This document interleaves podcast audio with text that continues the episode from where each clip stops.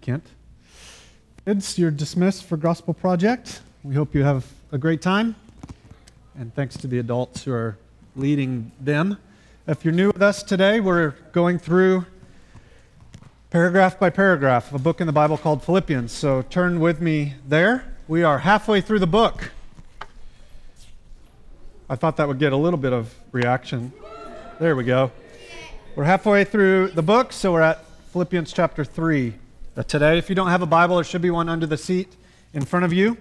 Feel free to look up Philippians in the table of contents and then take that home with you. and Read ahead uh, for next week. So, Philippians 3. I'm going to read a fairly long section, uh, 11 verses, and then we'll jump into it together. Philippians 3, verse 1. My brothers, rejoice in the Lord. To write the same things to you is no trouble to me, and it's safe for you.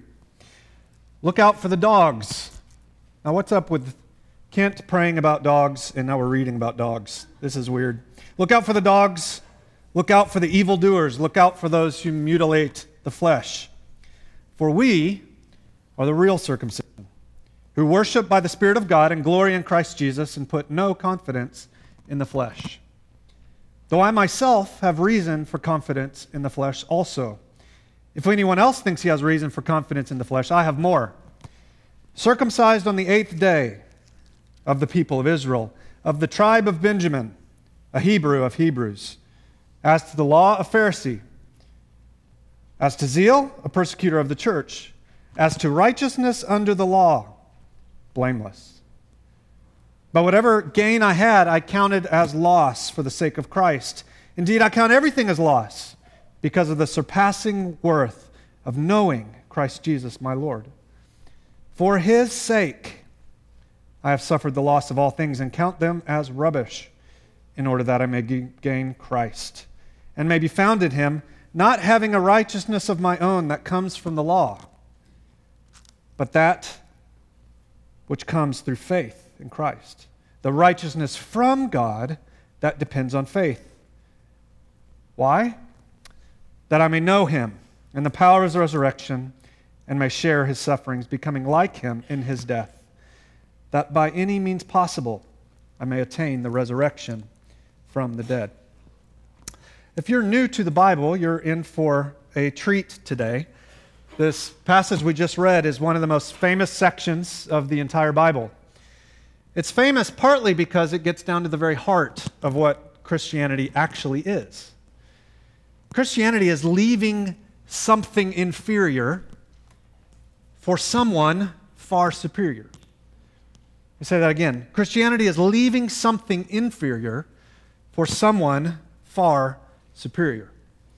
And our hope today is that whether you're hearing this passage for the very first time, or perhaps even if you've had it memorized for years, our prayer is that God would set your heart ablaze with a passion for Him, for Jesus. Philippians 3 was written under the inspiration of the Holy Spirit by a guy named the Apostle Paul. Paul was a highly educated Jewish scholar in the first century. And in this part of the book, he's warning a church, the church at Philippi, not to get tricked by the message of false teachers. And he refers to them as dogs. Wow. Uh, we are right next to a major university, so many of us are exposed often to the world of scholarship. I've had the opportunity to get to know quite a few scholars over the years. Paul was one of those. And I'm not referring to simply a tenured professor, but I mean a scholar. Those standout, brilliant, top of their class, everyone's reading the books that they write kind of people. That's the kind of guy Paul was. Those of you who are interacting with a scholar right now, perhaps in a class, you know that scholars are usually incredibly precise, measured people, right? They understand the nuances of language that the rest of us, that just goes right over our heads. They're often particular, careful, even cautious, we might say, until they've taken an idea and looked at it from every single angle, making sure they understand the whole thing. Scholars don't flippantly say anything, they make every word count. Now, that's part of what makes Philippians 3 such a shock, is that Paul was that kind of guy. This brilliant scholar uses a word in this chapter that often the Bibles, it's the, the translators of the Bible will try to clean up for us. I guess they think we can't handle it. It's the word rubbish. Look at verse 8.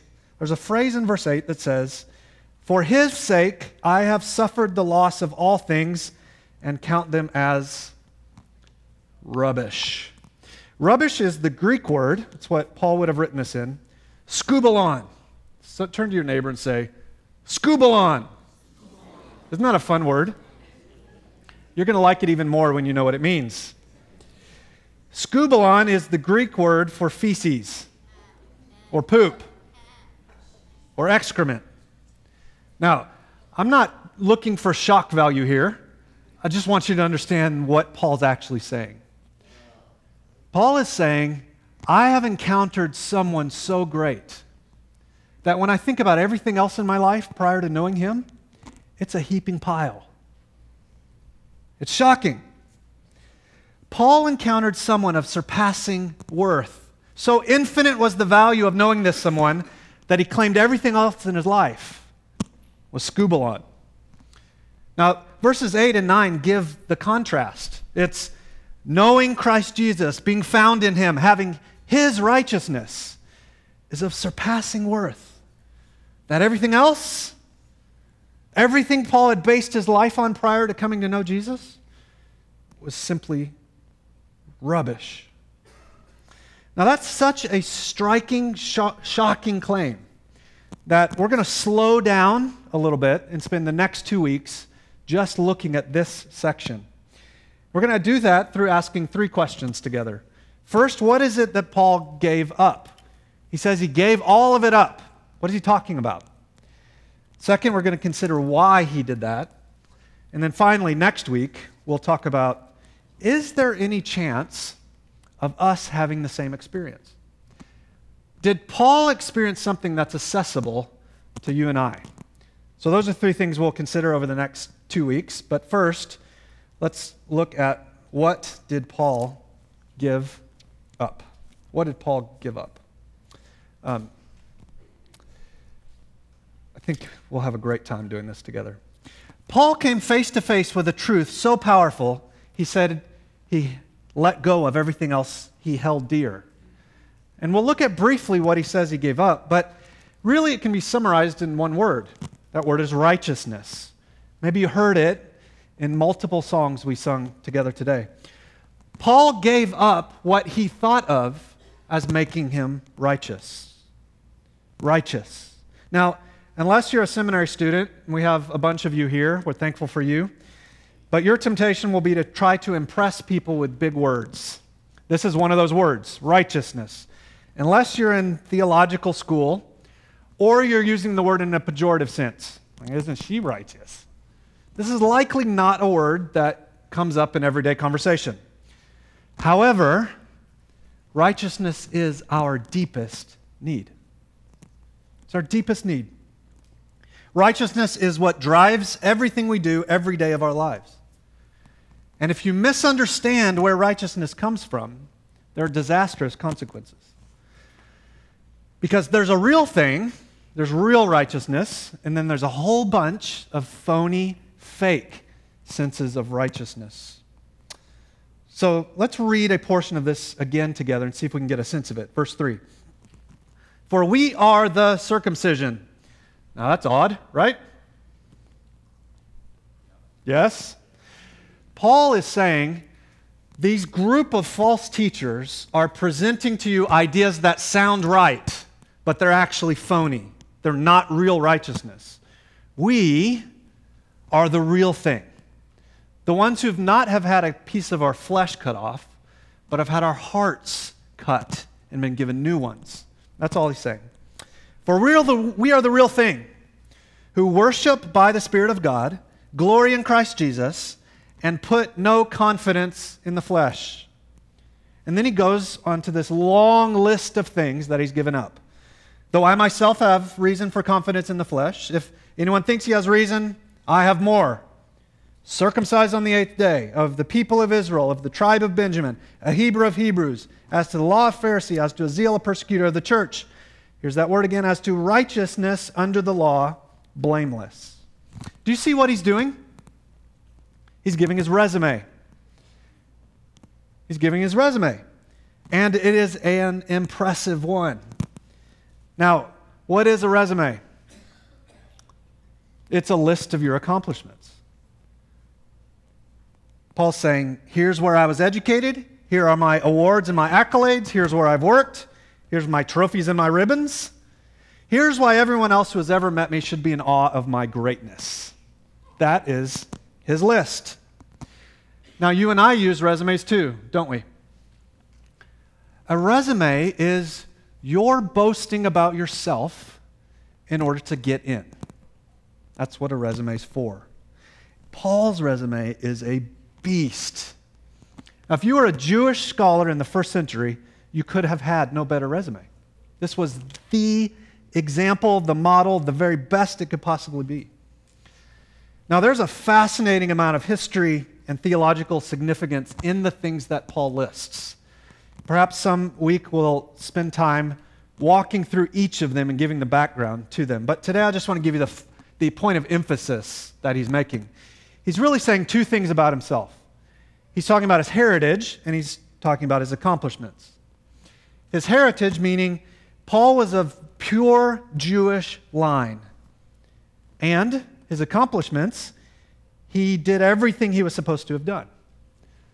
So, in a very short amount of phrases, he says, I'm the best that there could possibly be. It's rather arrogant, isn't it? It's okay to read something in the Bible and say that's rather arrogant. It is. Paul was from the very best stock, born into purity.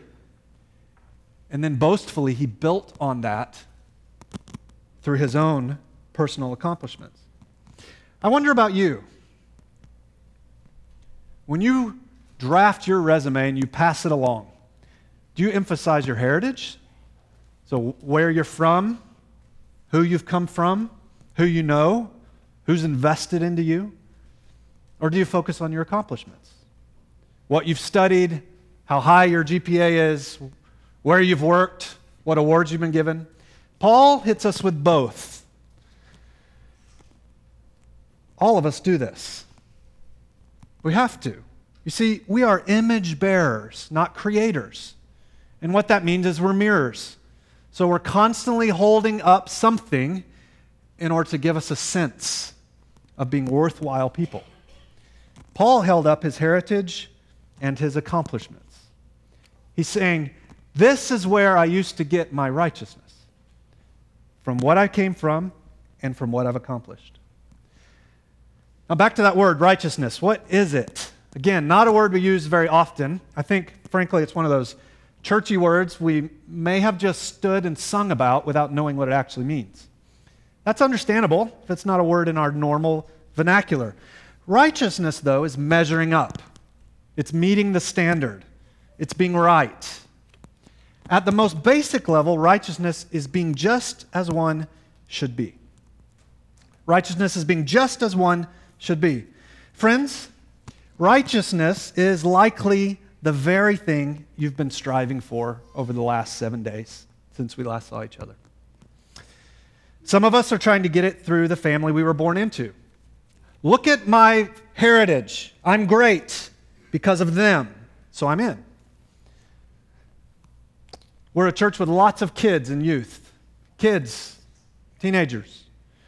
You are likely looking for righteousness in who you're friends with. Are you in the popular crowd or are you an outcast? That's likely where you get your sense of being in. Senior adults, you may be tempted to feel as though your days of being in are long gone. There's a great temptation as we age to think we've passed the very best days of our lives. We used to have it, but not anymore. Tremendous temptation there. Some of us think that the way we look or the amount of pleasure we get is what gets us in. But whatever your particular version of this, all of us do it. We have to. It's impossible not to. It is as natural as breathing air. Where are you finding your sense of righteousness? Well, Paul was on the hunt too. And what this paragraph tells us is that this brilliant scholar, highly educated, tremendously accomplished, who had all the right points on his resume, he thought he was at the very pinnacle of life. That he reached a point of saying, it's all skubalon. Now, we don't know exactly how old he was when he had this encounter with Christ, but well into his adult years. Maybe 35, 40, 45. Can you imagine being 45 years old and realizing everything I've built my life on? I was wrong. That'd be startling, wouldn't it? But don't misunderstand me. Your resume is not simply about you getting the next job you want. That fancy paper you put it on, all the margins exactly right. That's about far more than a job. Your resume is about your sense of righteousness. What have you done that will get you in? Paul counted on these things not just to get him into heaven, not just to get him the job he wanted, not just to be around the people he wanted, not just to be thought of the way he wanted to be thought of. It's deeper than that. Your resume is your list of things that give you that internal sense that you've arrived. Again, we might not realize it, but we do this all the time. Uh, high school students, you are constantly being pushed to get the best grades possible. So there's almost this sense in which, as a freshman in high school, if I don't make straight A's, if I'm not in every club, if I'm not excelling in everything my hand touches, then I'm going to end up stuck living in mom's basement. And so, kids put in the amount of work that it used to be normal for an adult to put in to their work. It's crazy. Why? Why, when most of your brain power is being used up by puberty, do you force yourself to work that hard? Well, it's because of righteousness. So you run yourself into the ground only to get to college and start over again. College students, you just chuckled. Many of you are driven to excel way past what's normal. You got to get a 4.0, you got to be a part of Barrett, or you won't get into the job you want. You'll be stuck alone, you'll live on the streets. Why? It's not just about grades. It's not just about what you wear, or what dorm you're in, or what shape your body is in, or if you have a boyfriend or girlfriend. In college, everyone is always sizing up everyone else. That is the essence of college. Why? You don't want to get left out. You're searching for a sense of righteousness. Eventually, you'll graduate, get a job, maybe get married, perhaps have kids, and then what happens? Suddenly, this little ball of flesh becomes your sense of righteousness. So if this child isn't safe or if they're not successful, then I'm a complete loser. And the foolish cycle of self righteousness simply starts winding itself over again. This is the stuff of life, all of us. Now, here's the crazy thing. At some level, you and I are aware. Maybe we don't ever voice this, but somewhere deep inside, don't we know the world isn't right? It's not working? And so this whole game, maybe it doesn't work too. Remember one of our definitions of righteousness a moment ago being just as one should be. Friends, the world is not as it's supposed to be. Just days ago, Hurricane Matthew killed hundreds and hundreds and hundreds of people in Haiti. And then, merely a short plane ride north, in Florida. Only killed a few people. Why? Money. Haitians live in poor places where the buildings can't stand the storm. Americans live in wealthy buildings where the people can stand the storm. The world is not as it should be. In less than six weeks, a, either a womanizer or a liar will become the President of the United States. I'm not kidding. This is where we are. The world's not as it should be.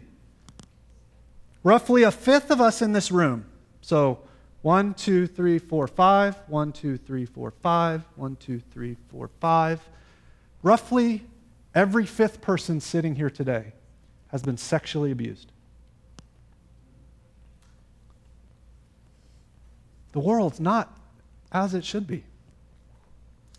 Aleppo is a humanitarian disaster, but we let it keep going and going and going and going and going. Why? Because there's no oil in Syria. Within one block of where we sit right now, there are homeless people begging for food, while on the same street are people sitting in half a million dollar homes gorging themselves because they have too much. Don't we know the world's not the way it's supposed to be? But neither are we.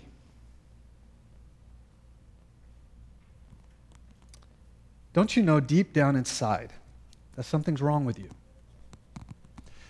We may watch with horror the ridiculous things Donald Trump said on a bus over a decade ago. But what if every conversation you've had, the very worst of them, were being blasted in the media? What if your motives for the good things you've done in the last week were exposed? What if your worst thoughts about your boss or spouse or teacher or roommate were unleashed on WikiLeaks? Friends, the world's not the way it's supposed to be, but it's because we're not the way we're supposed to be. Now, here's where righteousness comes in. In a sense, self righteousness, the stuff of our flesh, is our attempt to deal with this. It's our attempt to try to make ourselves feel better about being in a place that's so messed up. So, apart from God, our resumes are our attempts at an internal sense that I'm not the way I'm supposed to be and I've got to fix it. So I'm going to look to who I know and where I'm from, or I'm going to look to what I've accomplished or what I look like. Now, we do this in dramatically different ways. One of the articles we read in Disciple Makers, the first semester, every time, is written by a guy named Tim Keller. It's called uh, The Centrality of the Gospel. You could find it online. I encourage you to Google it. I don't know, it's seven, eight pages. Take you 25, 30 minutes to read. One of the most important things you could ever read. What he does is he says, all of us are looking for righteousness, but we do it in ways that look very different from each other. One of those ways is what he calls irreligion. Some of us deal with our sense that we're not right by jumping headlong into sin. So we get crazy and do as many crazy things as we can possibly think of. We deal with the fact that we don't feel right on the inside by making sure we do all the stuff on the outside that we know isn't right. That's irreligion. We run from and reject God and just do whatever the heck we want. Those of us in the room that are predisposed to that are those that see stop signs as suggestions, right? There are some of us that every rule is there for everybody else. But for me, if I feel like it, I'll do that. If not, I'm going to do whatever I want to do. That, that's our personalities come out in that way. We reject God, we do what we want to do, and then we brag about it. That's irreligion. That's a way of dealing with a sense of being unrighteous. But the other way, you might be less familiar with because we don't, we don't pick on it as much. But it's the one that's in this passage it's religion. At first glance, it seems like religious or moralistic people are doing the exact opposite of irreligious people. And in one sense, they are. Because they don't run from the rules, instead, they run to the rules. Religious people often look better spiritually. They go to church, they read their Bibles, they don't sleep around, they don't look at porn somewhere anybody else would know. They didn't get hammered yesterday, but they're no better. Because we count on external behaviors to try to fix something internal, and that doesn't work. Pat, you had open heart how long ago? 18 months? 12 months? 10 months. That was close. 10 months ago, Pat had, was it five? Four? It gets better every time I tell it. Pat had four. What's it called, Jill? What? Cabbage? Cabbage. All I heard was. Thanks, Pat. Pat had quadruple bypass. There we go. Now, Pat was going to die if he didn't get that done. What would we say if Pat had gone to the doctor and the doctor said, Here's a band aid and put it right there? That's idiotic. But, friends, those of you in the room who lean into rules, not because you love God and you want to express that obedience to Him out of, out of a passion for the fact that He saved you, but because it makes you look better than other people. And it puts your little nice life into a box. Everything feels right. You are putting a band aid over a spiritual problem that needs open heart surgery. So, whether it's irreligion or religion, we end up in the same place. Paul was the religious guy. Don't you see, though, that we're all desperately living our lives for some sense of being okay, of being all right, of fitting in, of measuring up, of being accepted, of sitting down on the inside? It is absolutely impossible to not try to do that. Some of us do it by intentionally avoiding God, but others use the things of God not for God, but for ourselves. Neither one of them work because they don't give genuine righteousness. Now, what did Paul give up? Back to our question. You may be wondering if I was going to come back there. What did Paul give up? Well, he gave up his heritage and his personal accomplishments. He gave up everything he counted on to make him right with God. He said, All of that religion that I devoted my life to, it's all skubalon. My entire sense of self, success, and religion was a lie. It didn't work. I was wrong. He's saying I looked like the perfect definition of somebody right. And yet I could not have been further away. Now, why? Why would he give that up? Well, that's our second question. Why did he give this up? Paul gave his impressive resume of self righteousness because verse 8 says, God chose to give him someone far better. And this is the best possible news. Paul found that through the gospel of Jesus Christ, the righteousness he'd been striving for can't be earned through religion, and it can't be avoided through irreligion. It's got to be given through the gospel of Jesus Christ. So you see, becoming as we should be, as we were created to be, is fundamentally impossible for you and I because we're spiritually dead. We're bound in sin. We have an internal heart problem that can't be fixed with external band aids. The righteousness we all want must be given to us by God. Paul had an experience with God that he said changed everything. And then he said everything else in comparison, in this impressive resume, it's all a pile of poop. The Bible calls this the gospel. And it's infinitely better than any attempt to escape God in irreligion or to impress people with religion. Now, next week, we'll look deeply at this question, but we've got to just at least mention it. May we have this same experience Paul had. In other words, Paul, this incredibly incredibly gifted man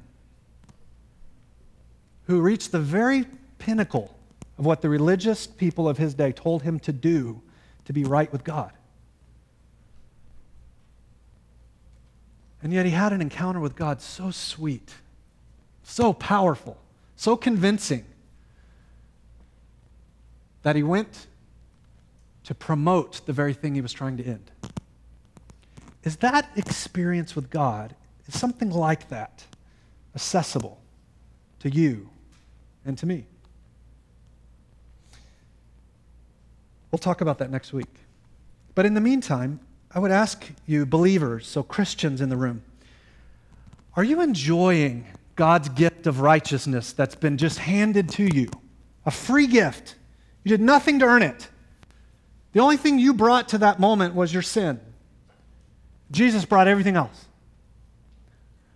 Are you walking in, nurturing, watering, rejoicing in that gift? Or have you foolishly slipped back into your own sense of self righteousness? It's worth considering and then talking to a friend about. And unbelievers in the room, so those of you not yet convinced of Christ,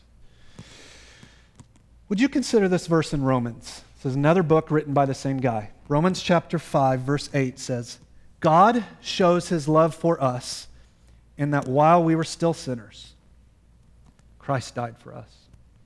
I wonder if you'd read that with me. God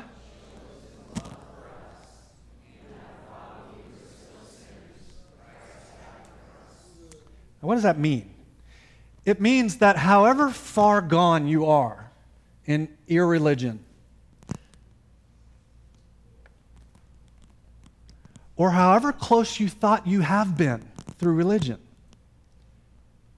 both leave you helpless. And yet Christ died. Christ died so that your unrighteousness could be exchanged for his righteousness. The gospel is the scandalous truth that because Jesus died, his death can count as yours, and his life can count as yours. So we hope you'll stick around and let us tell you more about this Jesus Christ. Let's pray.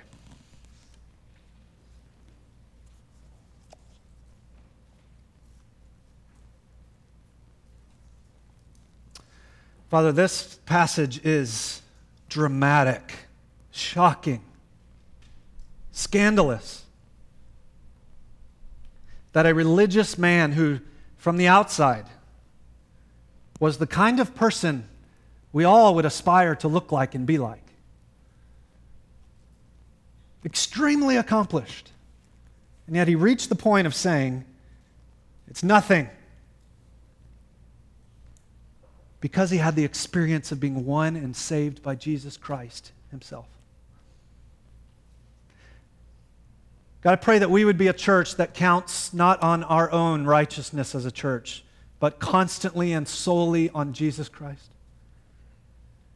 I pray that my brothers and sisters in Christ who are here today, that they would consider deeply Am I walking in the gift of being right with God because God's given that to me? Or have I slipped back into taking advantage of the gospel and trying to impress people with my works? Or thinking I can just run into sin and it doesn't matter because God saved me anyway? Father, I pray where there is need among Christians for brokenness, that it would fall now and it would fall heavy.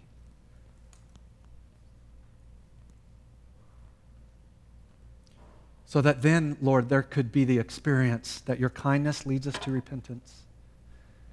And that as we end a little early today, that brothers and sisters in Christ would sit and visit with each other. I have failed the gospel in this way.